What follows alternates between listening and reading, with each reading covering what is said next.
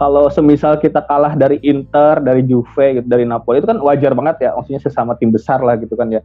Kalah juga ya ya wajar lah gitu kan walaupun gengsinya tinggi ya udahlah skip aja gengsi. Tapi kalau lawan tim Spezia kayak gini ya udah harus menang hmm. harus wajib gitu menang. Iya.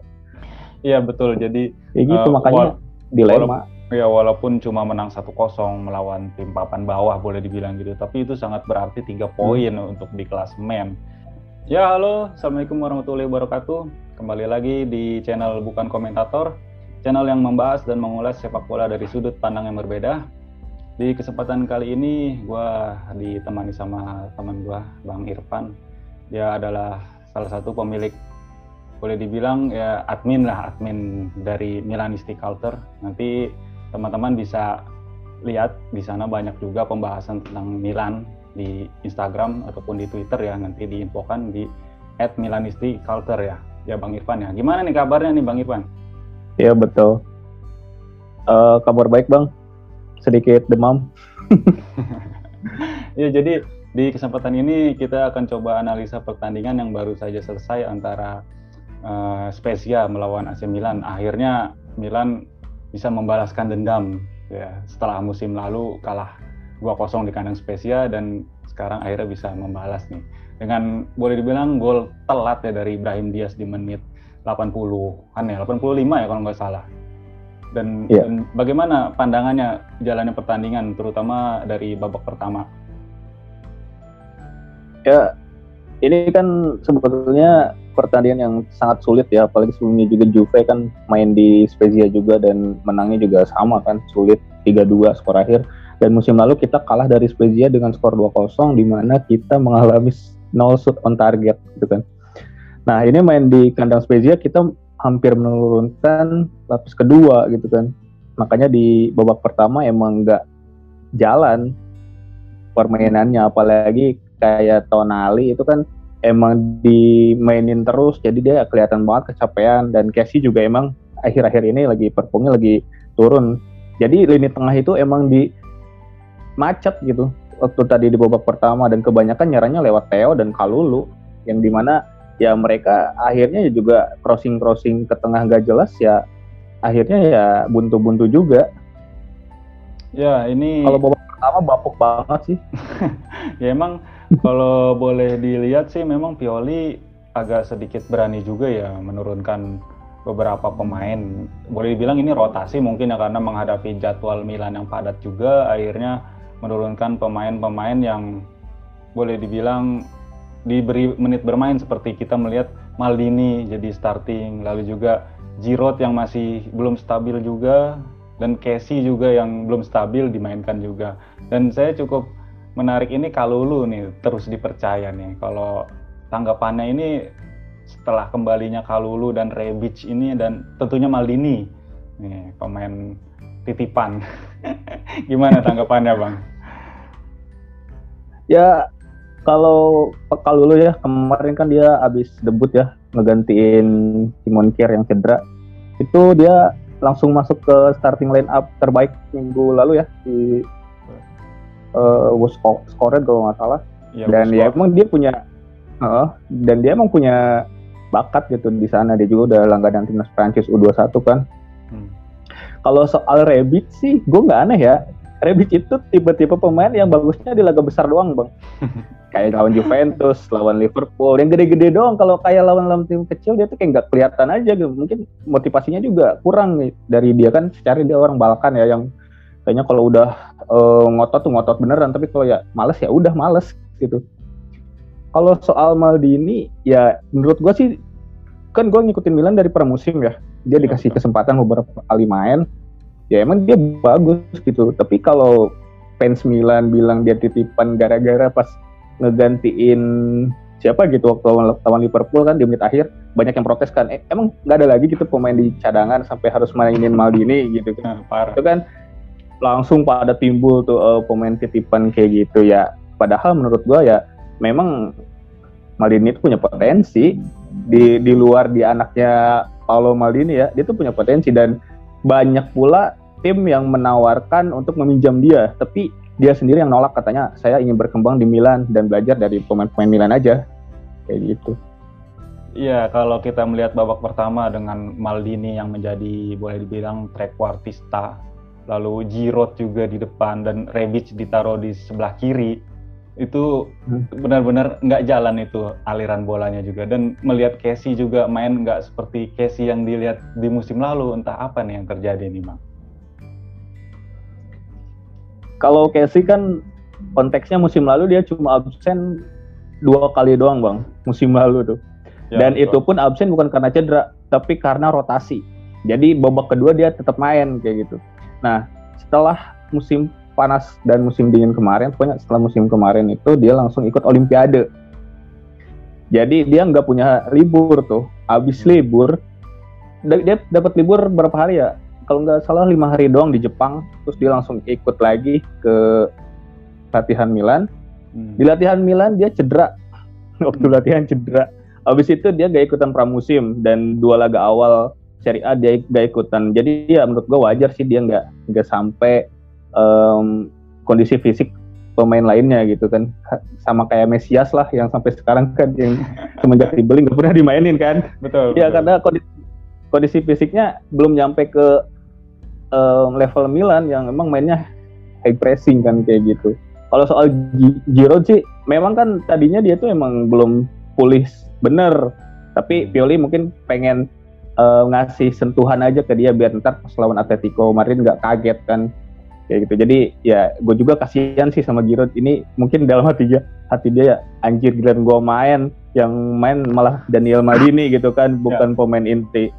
Kan dia jadi ya ya konyolnya mungkin ya anjir gue percuma main kalau kayak gini war gitu. jadi kelihatan di babak pertama itu Giroud bener-bener nggak dapat suplai bola yang bagus. Beberapa kali terlihat memang ada uh, dari lini dari kedua lini sayap Milan itu memainkan crossing tapi crossingnya ini nggak terarah semua melambung jauh banget jadi gimana Giroud nggak dapat bola yang bagus dan kalau nyerang dari tengah si Daniel Maldini juga nggak bisa uh, memberikan umpan yang bagus juga dia sendiri aja kesulitan untuk mendapatkan bola. Jadi memang di babak pertama bapuk ya hancur-hancuran ya parah. Ya walaupun banyak yang gak suka sama uh, Coach Justin ya, tapi dia tuh bener loh kalau Milan itu memang masalahnya tuh di akurasi passing. Passing Milan tuh hancur-hancuran. Ya. Milan emang punya punya itu ya bang apa namanya uh, possession ball yang tinggi gitu kan kadang uh, sampai 60 gitu. Tapi itu tuh kebanyakan back pass. Jadi bola udah di tengah, udah di depan, balik lagi ke Maignan, oper-oper back tengah ke Tonali, balik lagi ke Tomori kayak gitu doang. Jadi emang gak efektif. Terus urusan crossing-crossing emang hancur banget.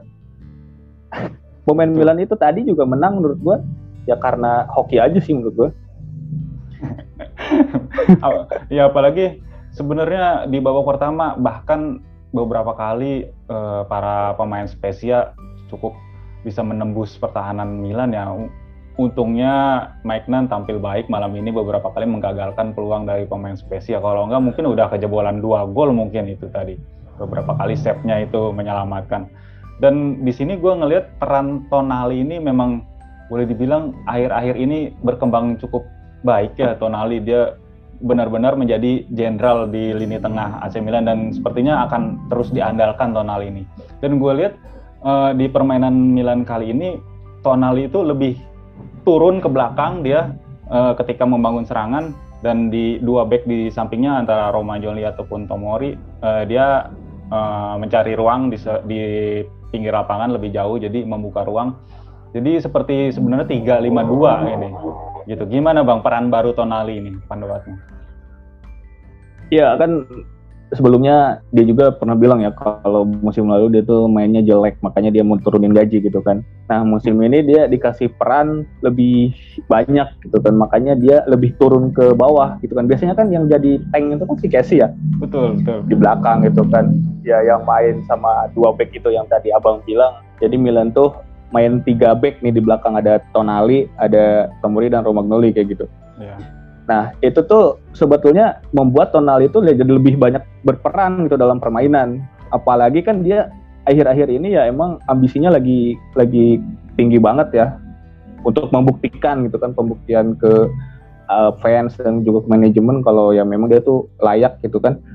Jadi tapi kalau kalau menurut uh, Coach Justin lagi ya, kalau lu main di Eropa ngandelin ambisi doang, gak bakalan kelar gitu kan, gak bakalan bener gitu kan. Tapi kalau untuk Serie A ya pemain kayak Tonali, ini kan kayak Theo kan gitu kan yang punya ambisi itu ya emang masih bisa berbuat banyak lah gitu kan. Soalnya kan uh, kebanyakan kalau tim-tim Serie A itu kan nggak nggak kayak Liverpool atau tim lainnya yang high pressing gitu kan. Kebanyakan nunggu di belakang kan. Betul. Makanya pemain kayak Tonali ini bisa banyak megang bola dan menurut gua musim ini sih peran dia emang lebih banyak sih. Apalagi kan dia juga sekarang dapat itu ya apa tugas uh, nendang uh, tendangan sudut, Bola ya free kick ya. juga. Iya. Jadi ya menurut gua dia lebih punya peran lebih sih dalam tim sekarang. Ya dan terlihat juga memang permainan Milan di musim ini berbeda yang tadi gue bilang ketika membuild up serangan itu ada satu ibaratnya tuh regista itu boleh dibilang ataupun deep playing playmaker kalau istilahnya DMF lah yeah. main PS tuh. Yang turun gitu. Iya, jadi ada satu oh, dan sebelumnya kan berbeda dengan di musim lalu. Di kalau di musim lalu selalu uh, dapat double pivots itu ya selalu uh, saling mengisi uh, terlihat berdampingan. Kalau sekarang nggak benar-benar ada satu di tengah itu sih yang yang sesuatu yang berbeda di di kali ini. Uh, kalau melihat di sisi kanan gimana nih bang? Kalau gua rasa serangan Milan dari kanan ini nggak ada boleh dibilang dan pada proses gol ini boleh dibilang crossing kalau itu crossing pertama kali dia dan ternyata berbuah gol gitu ya gimana tuh bang? Iya, uh, salah satu kelemahan Kalulu ini adalah crossingnya ya, yang jelek gitu kan. Yeah. Tapi kalau untuk uh, ngerangsek ke pertahanan lawan dia emang jago gitu kan, uh, mirip-mirip lah gitu sama Calabria. Dan selain Makers ini tipe pemain yang main secara tim, dia bukan winger yang klasik itu yang bisa gocek-gocek lewatin satu dua pemain kayak gitu. Dia tuh ya kalau bawa bola dia lebih cenderung ke tengah bawa bolanya nyari temen yang lain kayak gitu betul. jadi dia kalau duel satu lawan satu di sisi kanan itu nggak bisa makanya kalau lu kebanyakan naik bantu juga kayak tadi juga ada kan eh, beberapa momen di mana yang jadi peran Sele itu ya dia bertahan bola doang yang ngerangsek ke depannya itu si kalulunya kayak gitu kalau untuk um, sisi kanan yang kurang dalam sisi ofensif ya emang sepertinya Pioli ini emang menghususkan untuk sisi ofensif Milan tuh ya lebih ke kiri ya. Jadi ke kanan tuh uh, uh, ke kanan tuh karena untuk apa ya? Untuk menyeimbangkan tim gitu. Jadi kayak ya karena apa ya? Faktor si Makers juga kan aslinya kan pemain back, kanan ya. Iya, iya, back kanan. Uh, iya, dan si Florenzi juga sama kan back kanan yang dijadiin penggantinya dia juga. Jadi menurut gue ya untuk sisi kanan sih lebih ke kestabilan tim sih. Emang emang gak difokusin banget buat nyerang menurut gue gitu. Ya jadi emang agak kurang berimbang boleh dibilang serangan Milan tuh. Hanya iya kayak gitu memang. ya, terfokus di sebelah kiri mengandalkan Theo dan Leo apalagi dengan masuknya Leo tadi babak kedua ya jadi serangan iya. Milan semakin terlihat Uh, terus kita tadi melihat juga akhirnya di babak kedua uh, beberapa pemain masuk uh, Pellegrini yang akhirnya bisa menggantikan Giroud lalu juga Leo yang menggantikan Rebic. Nah, itu permainan dari Pellegrini sendiri gimana Bang tanggapannya? Kalau Pellegrini sih tadi kan uh, dia main uh, lumayan lah ya uh, satu babak gitu kan. Hmm. Ya bagus sih dia dia punya apa namanya? Um, pemahaman yang lebih baik gitu kan dengan pemain-pemain lagi ya karena mungkin dia juga kan bahasa Perancis ya dia kemarin kan ngebela Monaco itu kan di Perancis jadi sedikit paham lah gitu sama apa yang diomongin sama teman-temannya jadi memudahkan dia untuk beradaptasi kalau untuk mainnya di lapangan ya kita nggak bisa nilai dia dari dari dua pertandingan ya apalagi sebagai pengganti ya. ya tapi tadi ya cukup itulah cukup um, bisa bermain baik ya tapi kalau di gol kedua sih harusnya tuh yang ada di situ harusnya Pellegrini itu bukan yeah. Brahim Diaz. Betul. Iya, jadi jadi jiwa strikernya itu belum belum ada di situ gitu. Belum dapat gitu.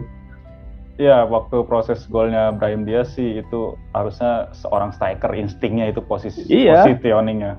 Tapi yang ada malah Brahim Diaz tiba-tiba ada di situ. Uh, eh, gue juga di sini menyoroti masuknya Benacer menggantikan Maldini dan di laga ini nggak kelihatan ya peran Benacer. Nah apa ini? Benacer ya karena mungkin permainan udah terlalu numpuk ya. Jadi Spezia udah numpuk di belakang. Mungkin karena kemarin kan dia udah habis kalah sama Juve ya. Ya. Jadi dia mungkin pengen pengen dapat poin lah di kandang anjir kita main di kandang masa kehilangan poin gitu kan di dua pertandingan. Betul, betul. Makanya mereka numpuk tuh di belakang. Nah si Benacer ini juga bingung gitu kan pemain yang waktu Benacer masuk kan si Bra si Maldini kan belum belum dikeluarin ya. Uh, Jadi itu masih ben... terisolasi itu. Iya betul. Jadi uh, Milan memainkan tiga gelandang bertahan yeah. sekaligus Benacer, Casey sama si Tonali. Iya itu tuh niatnya biar biar bisa menguasai bola lebih cepat gitu kan lebih lebih banyak gitu. Tapi ya endingnya malah malah back pass back pass mulu gitu kan keselin. Iya, iya jadi kayak ini gelandang nggak ada yang kreatif sumpah. Padahal kayak bang ya kalau untuk ngelawan tim yang ketat kayak gini kita butuh pemain yang mau dribble bola gitu yang mau ngelewatin satu dua pemain. Makanya si Leo masuk karena si Rebic nggak nggak bisa gitu nggak bisa kayak gitu. Iya betul. Dan Leo ini benar-benar boleh dibilang wah sangat berperan penting di laga ini. Kalau nggak ada Leo nggak kebayang gitu. Dia yang mengobrak abrik sisi uh, kanan pertahanan dari Spezia. Dan Spezia juga nggak bisa dianggap remeh karena sebelumnya dia juga uh, sempat ngotot juga sama Juve uh, sempat unggul 2-1 akhirnya di comeback sama uh, The Leeds ya dari pemain Juve. Jadi dia kalah 2-3 lah. Dan di laga ini kelihatan banget memang spesial mainnya ngotot banget. Dia high pressing dan ya namanya tuan rumah yang abang bilang tadi dia benar-benar nggak memberikan ruang. Uh, tapi karena adanya seorang Leo yang di Milan akhirnya bisa uh, mendapatkan ruang banyak dari gocek-gocek semua habis diobrak-abrik sama Leo. iya, tapi syutingnya nggak ada yang nyampe ke gawang itu. Ya, sayang sekali tadi membentur tiang ya tendangan Leo. Hmm, kebiasaan dia, dia tuh butuh 3-4 peluang untuk satu gol bang. Kayak gitu ya, si Leo tuh. Dia finishingnya kurang ya. Hmm. Dan mungkin PJ ini kan dilatih sama itu ya, Thiago Mota ya? Iya betul. Dia Thiago kan Mota. mantan pemain Inter ya kalau salah? Iya, dia mantan pemain Inter sempat ke PSG. Iya. Iya, jadi mungkin motivasinya juga lebih sih bang untuk ngelain Milan. Bisa jadi, tapi mungkin karena iya. mungkin karena ya itu tadi dia di laga sebelumnya juga memberikan perlawanan sengit sama Juve dan ini juga perlawanan sengit juga sama Milan dan gua rasa memang di di Liga Italia Serie A ini semua tim ini nggak bisa dianggap remeh, semua ini tuh ngotot semua, susah. Hmm, betul. Iya, iya nggak sih? Hmm kayak nggak ada yang apa ya nggak ada yang bisa ditebak tuh kayak Roma aja kalah dari Verona kan itu kan di luar dugaan banget kan. Iya jadi kalau ada tim uh, boleh dibilang tim besar itu misalnya memainkan dia menganggap remeh ataupun seperti Milan ini kan boleh dibilang dia merotasi pemain utamanya pemain intinya.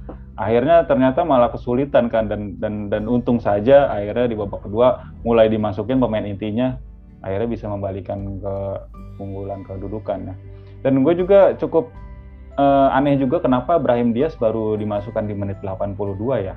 Itu kenapa ya, Bang? Ya, karena dari pertandingan pertama lawan Sampdoria itu Brahim selalu starter, Bang.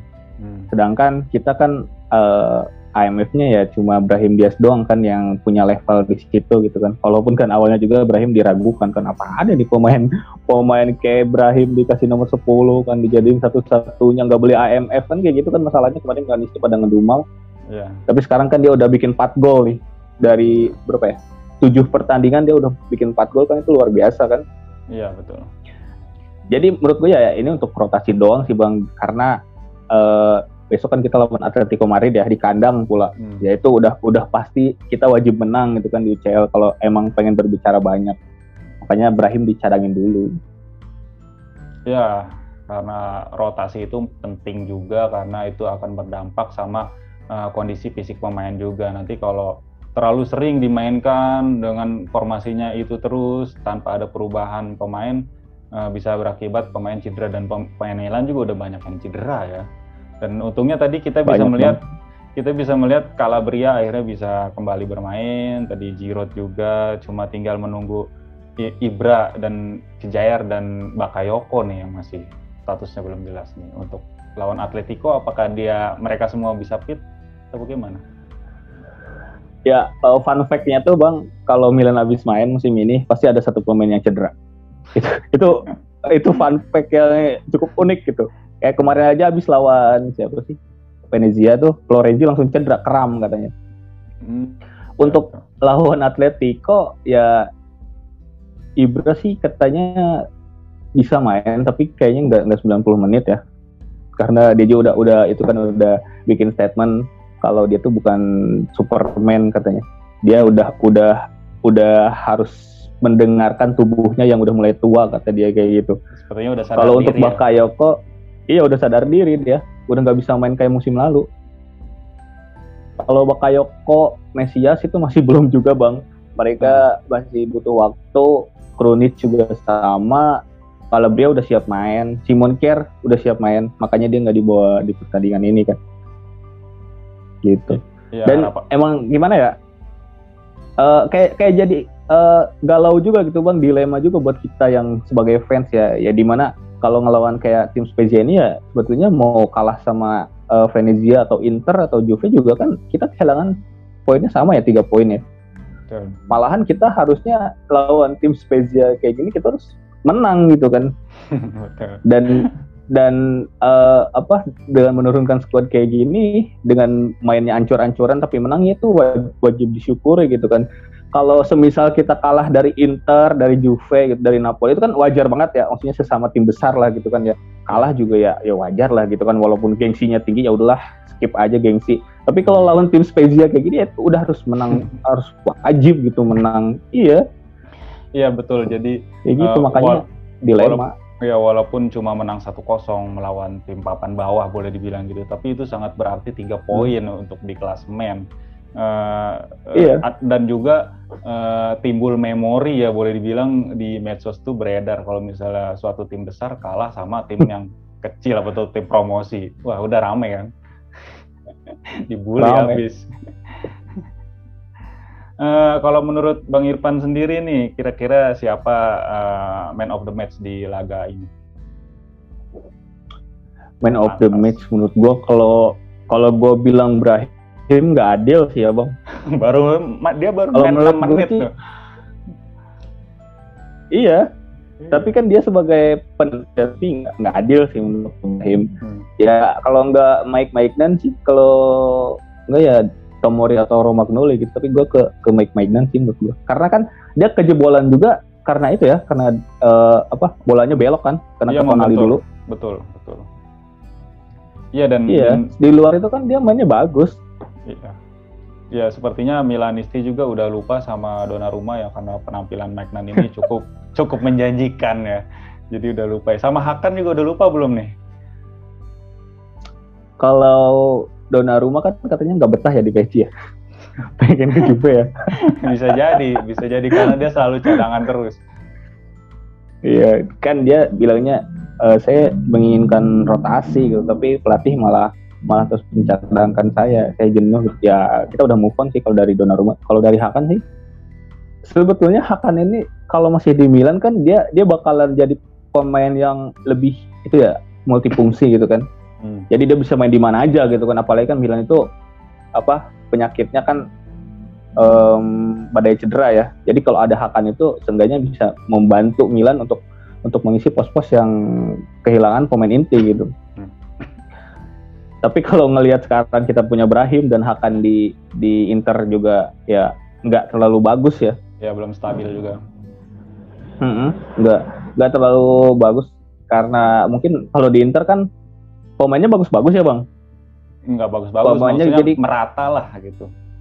Iya betul merata gitu dari dari depan ke belakang itu bagus-bagus semua. Beda sama di Milan kan, apa pemain-pemain yang belum punya nama gitu. Kalau kita nanya ke fans-fans yang jarang nonton bola gitu kan, itu nanya pemain Milan siapa pemainnya paling nyebutnya Ibrahimovic doang gitu kan, hmm, pada nggak kenal gitu kan. iya kecuali nanya pemain Inter udah pasti pada kenal gitu kan.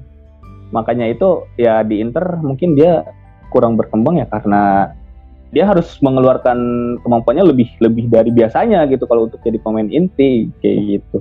Apa tekanannya beda gitu loh ya kalau udah move on atau enggak pertanyaannya ya udahlah Iyalah ngapain ngapain juga dikenang-kenang terus, diinget terus ya. Pemain juga udah Iyalah. klub.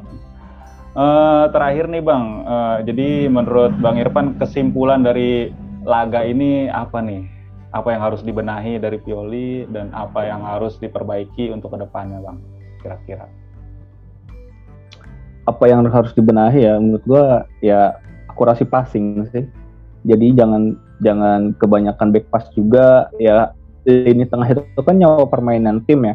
Betul. Ya, ya seenggaknya lu harus berani dribble lah ke depan gitu. Ya lu mau dapat apa enggak yang masih ada back gitu empat di belakang gitu. Jangan jangan lu cari aman doang gitu. Akhirnya nyerangnya lewat lewat kiri terus, lewat kanan terus gitu kan. Itu kan nggak logis banget lah gitu sebuah tim besar tapi mainnya semua nonton itu gitu. Terus yang kedua sih menurut gua ya tetap jaga ambisinya sih.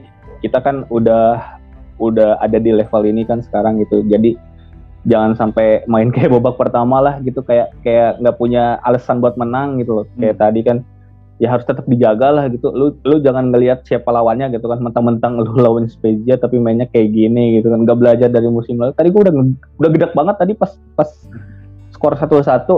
Ini ini Pioli nggak mikir apa dari musim lalu gitu. Kita itu unggul satu kosong itu belum tentu menang gitu. Lu harus nyari gol kedua untuk memastikan gitu. Seenggaknya kalau kejebolan satu lu masih ada satu gol lagi gitu buat buat apa defisit kemenangan lu gitu. Hmm, hmm, hmm. Dan yang ketiga sih yang harus dibenahi menurut gua itu ya yang paling penting uh, keputusan akhir di di lini depan gitu.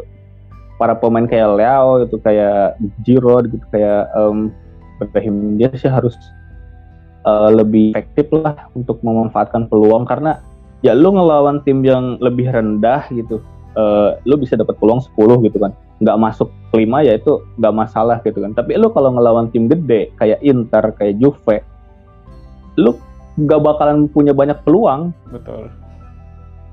Makanya lu pas dapat peluang ya udah harus gol. Minimal lu bikin bikin kipernya jungkir balik lah gitu. Jangan sampai lu nendang nendang ke langit nendang ke samping. Itu kan ya lu selama jadi pemain profesional masa sih nggak tahu gawang segimana nendang ke gawang kayak gitu sih yang harus diperbaiki bang. Oke oke luar biasa banget nih kritik dari seorang Milanisti nih. Wah itu pedes banget itu bang. itu kayak mama nyerewetin anaknya itu wah parah banget. ya jadi kalau gua tangkep yang pertama uh, jangan meremehkan lawan mau siapa pun itu lawannya ya yang kedua uh, lebih uh, masalah penyelesaian akhir ya, dan yang ketiga harus fokus fokus di setiap fokus di setiap pertandingan ya. Mau siapa pun juga harus memanfaatkan peluang sekecil apa pun. Gitu aja ya bang ya. Iya betul. Oke gua rasa itu aja cukup pembahasan kita. Makasih banyak nih bang Irfan atas waktu dan kesempatannya. Makasih juga bang udah diundang nih ke podcast ini. Aduh kayak saya jadi seneng banget nih.